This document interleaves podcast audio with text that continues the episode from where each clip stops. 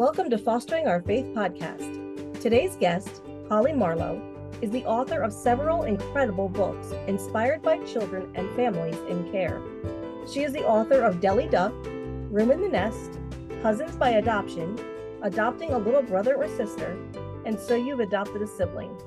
Listen in from the United Kingdom as Holly shares her heart for kids in care and her struggle with fibromyalgia.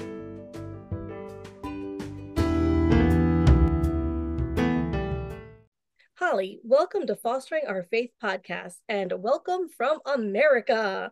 This is cool. You are my very first overseas guest and got the time zone right. Took us probably longer than it should have, um, but I want to let you introduce yourself. Oh, thank you so much. I really appreciate that. Um, so I'm Holly Marlow. I am a parent um, of one biological daughter who is um, seven and a half years old. The half is very important to her. Um, and I have an adopted son who recently turned four, and he's been with us for about three years.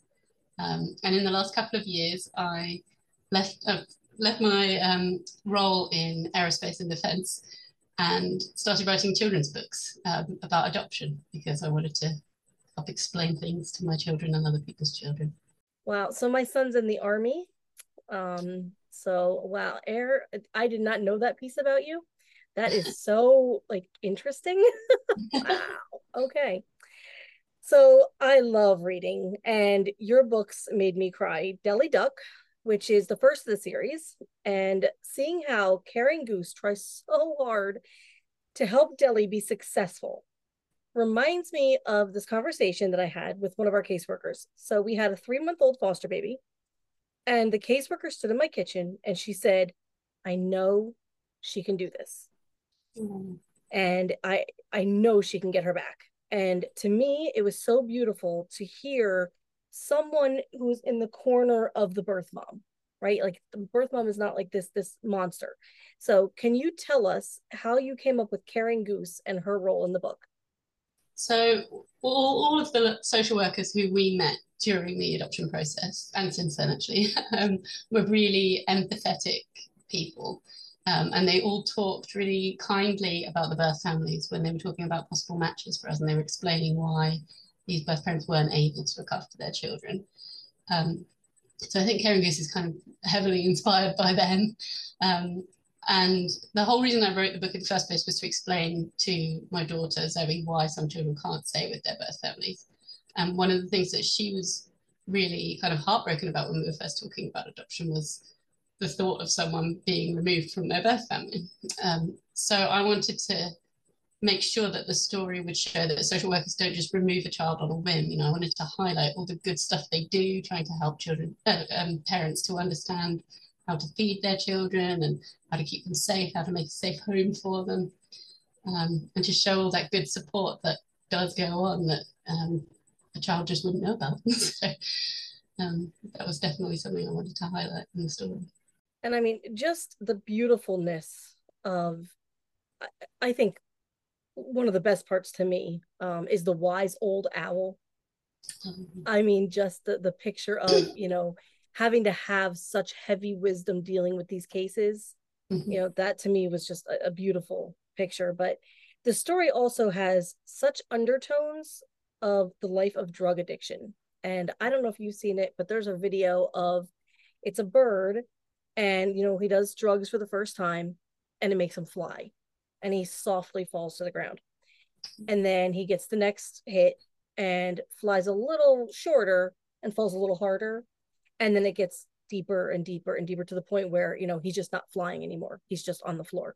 Um, and so even before i got to the end where you beautifully beautifully explained the butterflies i saw the chase of the high.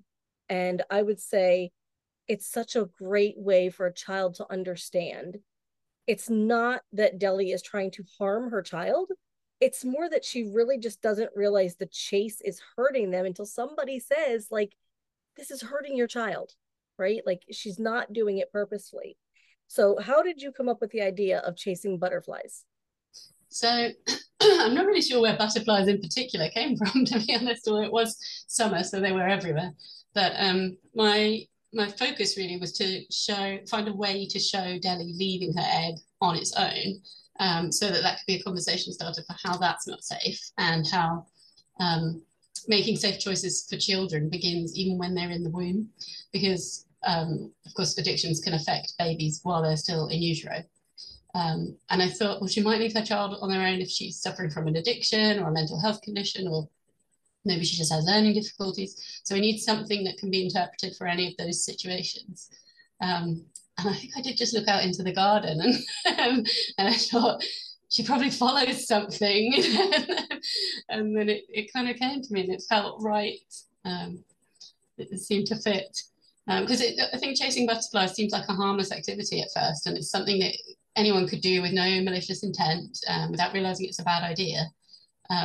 Until someone points it out. So I thought this is a good way that Delly can eventually realize, or the social worker character can point out to her that she's been neglecting her egg while doing this thing that she thought was fun and harmless. If you think about, you know, when you're first following the butterfly, that is harmless. It's the further and further you get away that really that's where the danger comes. Yeah, um, absolutely. So one line, Delly loved him. Mm. That's where I started crying. Um, so so often, I mean, in the states at least, you know, first families are seen as like sometimes like the monster, right? Like, how could you to your child, right? And it gets lost in translation that they actually love their children with mm-hmm. their whole hearts. So you point out just simple incapabilities that Delly struggles with. And, and it reminded me, so one of our adopted kids, he's number 10 out of his siblings. They're all adopted um, the birth parents are just intellectually disabled mm-hmm. to the point where she was actually feeding him like whole banana at like four months old. And so, like, luckily the caseworker was like, no, no, no, you know, and stopped it. Um, but were these real instances that kind of pulled these scenarios out into these books? Sort of. So Delly wasn't based on any one person, but um, during the adoption preparation training that my husband and I did, we did meet a real birth mum who I think gave me a lot of empathy for birth parents because suddenly she was a real human and I, I understood that, you know, um, I, I, could just relate to her um, and I could imagine myself being in that position if I'd had the upbringing that she'd had and been in the situation she'd been in. Um, and we were also told a lot of stories about where children had been taken into foster care. And I, I started reading books written by birth parents and listening to podcasts by birth parents. So um, that all kind of humanized birth parents for me and, and helped me to understand it a bit better. Um, we also, in, in the UK, relinquishment is really, really rare. There's only a couple of cases a year. Um, some years there's none. So all adoption is from foster care because children have been removed, really. Um, it's very unusual to hear of relinquishment. So that's why that that was such a focus for my book was that um, this this parent has to not be able to. She's not making this choice really. Um, she, they have to show that she cannot do this, um, even if she's trying, um, which is really sad. Um, so yeah, in our, in our training, we were also told that um, in a lot of cases, the parents really should have been adopted or taken into foster care themselves, but they were neglected as children and didn't have that exposure to safe parenting that teaches you how to look after a child. So basically when I was writing Delly Duck, I just tried to use metaphors that could be interpreted to help explain all of those scenarios, um, those most common scenarios that we have here. Okay, and that is just the first book, Delly Duck. Then, you know, you move on to Room in the Nest yeah. um, and Cousins by Adoption, Adopting a Little Brother or Sister. That's and right. so you've adopted a sibling. Mm-hmm. and adoption after a biological child. So I think you like to write. Like this is your I thing. do. I've discovered it now. Yeah. so Room in the Nest, can you share what inspired this story, which is more from like a foster parent's, caseworker, and judge's perspective, and really wraps up little chick story as well. Sure. So this one came about because we stayed in touch with my son's foster family, um, who are wonderful. We see them every few months, and we um, send them messages and photos much more frequently than that. Um, but lots of his foster siblings, who he really cares about, had different outcomes to him. So I found myself explaining at different times that one of them was going back to live with their birth family, and then one was going to live with grandparents. Um, and some of the others were going to stay in long-term foster care, and they still are. Um, and so I thought maybe putting it all into a book uh, would help him and other children to process that there's lots of different things that can happen in foster care. And I was also thinking that it might be useful for children who are still in foster care but don't know what the plan is for them yet. So maybe they kind of benefit from understanding what all the possible outcomes are. To, I, I mean, in some some children won't cope with that; it'll be too much uncertainty. But um, some will will really just want to understand well what might happen. And also, once you know what the outcome is, you can use the book to say, this is what's going to happen to you. You know, this could have happened, but for this reason, this could have happened. This is what's happening. So it kind of, and I've done it in an order of how the social workers would approach things. So um, you may notice the first family, uh, they're reunified and, and the little chick goes back to their mum. Um, and then the second family, they go to um, extended family, to grandparents, because social workers always think, well, who else can they go to live with? Because ideally, it would be good if they could go to another family member. Um, and it's only when that can't happen that they get um, removed into a more long-term foster care solution or, or adoption. Um, various other options. So yeah, that, that's where that one came from. Um, so President Obama actually instituted in America like a, a language rule, the language law, um, where children cannot be in foster care for more than 18 months. They shouldn't be at least, you know, it's not perfect. Um, and that, that has helped here a lot because we had children in four, five, six, seven years.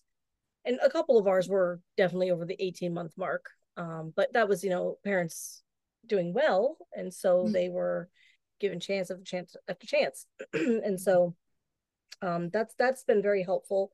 And also i i'd have to go back and double check this. I think this was under clinton but um, they came up with like uh, family first. So our county actually for the last 20 years which is like phenomenal because this was not heard of 20 years ago, but our specific county has had a kinship home finding unit that uh-huh. they they specifically while the home finding unit is trying to find a foster family the kinship unit is like beating down the doors of all the family and friends of the foster family um, or i'm sorry of the birth family so that maybe the kids don't have to go into straight foster care you know that's the that's the goal um, but for them to have that that site 20 years ago is incredible. Um, mm. So, but I'm pretty biased about our county. I think they're like just phenomenal. So, um, so the other part of this is as you're writing, as you're raising kids, as you are. Oh, oh, I'm sorry. What did you say you did again before this? Um, uh, so I was in supply chain in um, aerospace and defense. That's amazing. That's so cool. That is. it like, was really fun. yeah. Wow. That's wow. Okay, so um, the harder side of your struggle with fibromyalgia. Can you share a little bit about that and what your journey has looked like as you struggle with pain daily? Yeah, sure. So I think the biggest impact nowadays is that I can't hold a pen for very long at all which is quite silly, really, because I'm a writer who can't write. um, so if I write more than a few words at once, my hand seizes up, and then the pain travels up my elbow into my shoulder blade and my neck, and I end up having a, a huge full body flare up. Um, so that can make book signing events very tricky. Um, but I've found so far that people have been very understanding if I've needed to take a bit of a break. And uh, I'm not quite at the stage where I have thousands of people queuing up to get me to sign books yet, sadly. so I'm okay. Um, but I, I also really wanted to illustrate at least some of Room in the Nest myself, um, just because I, I am quite an artistic person and I feel like um, my fibromyalgia has kind of taken that away from me, um, the ability to do that. So I've been learning how to illustrate digitally over the last couple of years. And so a lot of the characters and items that you see in Room in the Nest are things that I drew in very small pieces. Um, and then I uh, digitally edited them to create um, other things. So um, for example, I drew a butterfly wing, a head, and a couple of segments of the butterfly's body. And then I scanned those in and I used those pieces to create another wing and more segments of the body. And I sort of manipulated things around and, and tweaked them. And once I had one butterfly, then I was able to manipulate that and make more butterflies. so they've all come from just some tiny drawings. Um, and it's it's been quite um, quite fun finding a way around that and proving to myself that I'm not going to let it stop me. You know, um, yeah, it's it's frustrating having the pain, but um, I'm fortunate that with technology nowadays, it hasn't been as limiting as it could have been. And so I know you like to garden. And this year, I'm like, I'm doing it. I'm going to garden. I bought a greenhouse. I bought seeds. I bought the whole nine. And I got them all put into the greenhouse. And the greenhouse blew away. Oh, no. right down the yard. so, oh, shame.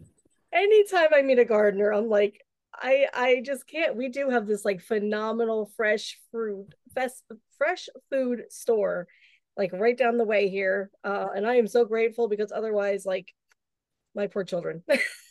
just, but meanwhile, my neighbor is like, I, I mean, she's like this phenomenal gardener. Like, she just has these like giant plants that grow everything you could possibly imagine, and um, she's just watching my greenhouse go down the hill. so, oh, so I have such respect. Um, but how has it been like doing things like gardening and things like that? How has that been? Um, well, I'm pretty terrible at gardening, to be honest. I just enjoy it, but I'm not good at it by any stretch of the imagination. I feel better. I feel better. no, it's kind of a long-standing joke. My husband keeps buying me gardening books, and I'm still managing to just destroy everything that I plant. Um, but um, I I just have to do everything very kind of carefully and gradually, and, and everything I do, I, I try and um, keep my body even because if I'm eh, not balanced, um, then I end up with pain all down one side. So yeah, I, I do have a gardener come and help me sometimes um, with the, the heavier, harder stuff that's more physical. Um, and my son is really getting into gardening now. So um, that's been really fun. So he enjoys doing a lot of the small fiddly stuff that would really hurt my hands. Um, so that's that's really sweet, and it's nice that we have that together. That's one of our few hobbies that nobody else in the family is interested in. So that's kind of our one-on-one time bonding activity we do together. That's awesome. Um, and I want to revert back for one second because you were talking about staying in contact with the former foster family. That's right. Yeah. And we had, we've had over 20 foster kids. Some have stayed three days, some have stayed years. It's it's varied. But we had this one little girl, and we knew that we could not foster her long term. Mm-hmm. When she came into our home, we were adopting our son. We were going on our first family vacation because we could cross state lines. So we were like so excited. So we knew we were not keeping her. She was here about three months. And the day came to bring her to her new foster home. And by the time I got to this woman's door, this poor woman is a first time foster mom. I get to bring her to the foster home and I show up at her doorstep sobbing. Like I can't stop myself. I'm like, oh my gosh, this is so awkward. I don't know. But I'm explaining to her, like, you'll see, you're gonna see how this feels, you know, if she goes home, if she goes to another, you know, placement. Um, I was like, this is this is this is raw. This is real. Yeah. And that night, she sent me a bunch of pictures um, we stayed very close. Uh, the girl, the little girl, actually did end up going home to her mom. Oh. It was a beautiful story of reunification. Um, but foster parents helping other foster parents, especially when you have their previous child, is like so beautiful that they don't mm-hmm. just like drop you and are like, well, we have the child now, so just you know. So that's that's so beautiful, and I highly encourage any foster families to really reach out, branch out to the former foster families, you know, as much as your family services allows. Um, you know, some have some rules about that and stuff, but that is such a beautiful picture. Uh, you know, we always think of like birth families, grandparents, and you know, whatever, but former foster families are just as invested. They got yeah. that a whole heart there. Um, so that's that is beautiful. Beautiful. Um, all right, so here is what I'm saying. I am saying buy these books. Buy the books because these are like powerful stories that little kids can grasp onto and kind of get a picture of what's going on in their world without making it all the heavy. Like that that's what's missing is like the heavy. You know these are more lighthearted um because kids don't necessarily always see the heavy right? Mm-hmm. and we don't want to bring that in if they're not seeing it. Yeah. Um, and so if if we can do this in a way where we're not ignoring the fact that this stuff is happening right? That that's another beautiful part of this is that you're you're not ignoring it mm-hmm. but you are acknowledging it and i said as we were talking before we pushed record you know my sister was 5 when she went into care with me. I was 13 had she had this because we not that we didn't have the conversation that we were in care but we didn't have the conversation that we were in care. Like it wasn't an ongoing thing. We just were there and that was just how it was. And um you know for her to have this acknowledgement of you know it's not it's not to hurt you kind of thing mm. would you know have definitely been beneficial to her as such as such a young age. So and, and even if you don't have foster kids yet and you are licensed buy the books ahead of time so that the, when the child gets there you still have the ability to read them to them.